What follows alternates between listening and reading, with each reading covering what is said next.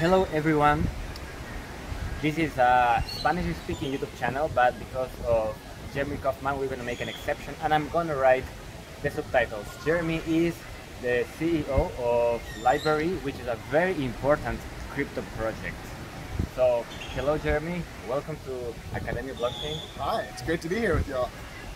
Alright, so I love meeting Jeremy because the idea behind LBRY is something that's essential for the future.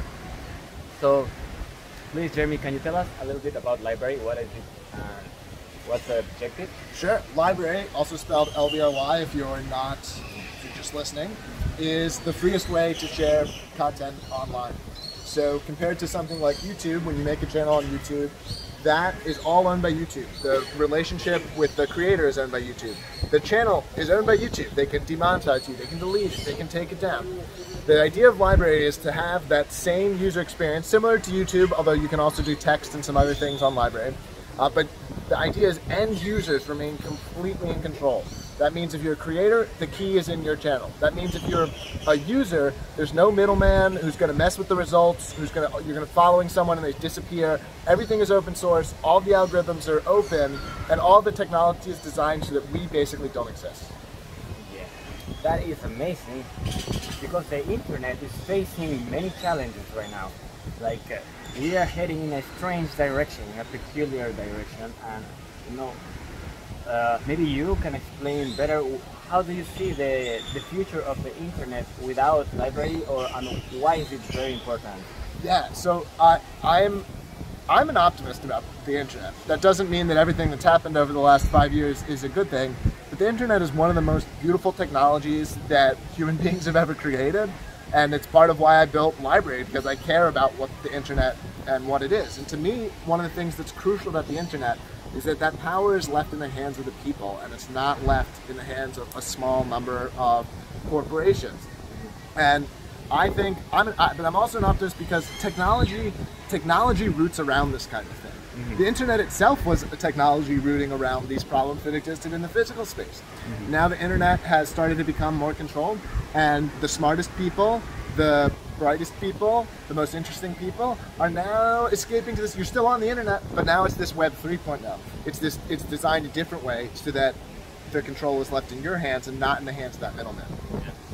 So you know, um, our channel is a bit technical. Sometimes we get a bit technical. We like to go to the deepest. Uh, oh, I can nerd. I didn't. I wasn't. I didn't realize I can nerd. So yeah, yeah we, can nerd. nerd. Yeah, yeah, all right. Let's, let's nerd a little bit because we can uh, we can talk about the dangers of the centralized internet in a in a more technical way, you know, how does library deal with decentralization? I know there's a problem with the routing. Yeah. I know there's a problem with the data. How does it keep the data? How does it keep the the ledger? You yeah. Know, how does it read requests? Great, great question. Uh, so, uh, since this is a technical community, I'll start by assuming there's some knowledge of BitTorrent or other peer-to-peer technology.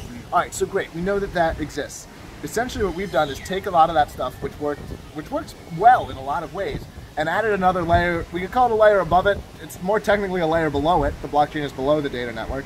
And that blockchain layer can provide a coherent catalog so that instead of this decentralized network, you're going on to weird websites to find stuff, there's one catalog that everyone agrees on. We've added identity. So this channel, you can say, I published A, B, C, and D, and that's cryptographically provable. We've added tips and payments so that you can monetize your content, which you can't do on BitTorrent.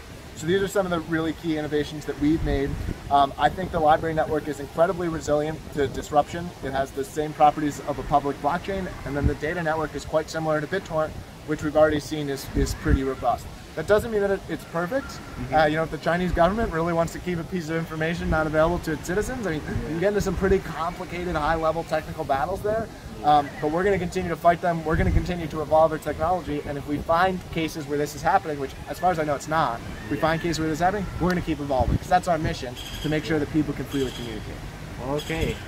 Jeremy Kauffman, thank you so much for talking to us.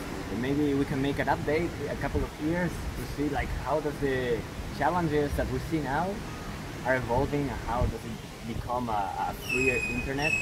I like to be an optimistic person. Sometimes I, I feel it's very difficult, but looking at projects like yours, I become an optimistic person again. I, I feel the same way because you know the way that people learn about it is from people like you. It's from making videos like this. It's from telling your audience. It's from being if you're that forward-thinking person who's seen that new thing, that you have to we have to bring those people along with us. So if you're one of those and you're checking out Library, you tell a couple of other people about it.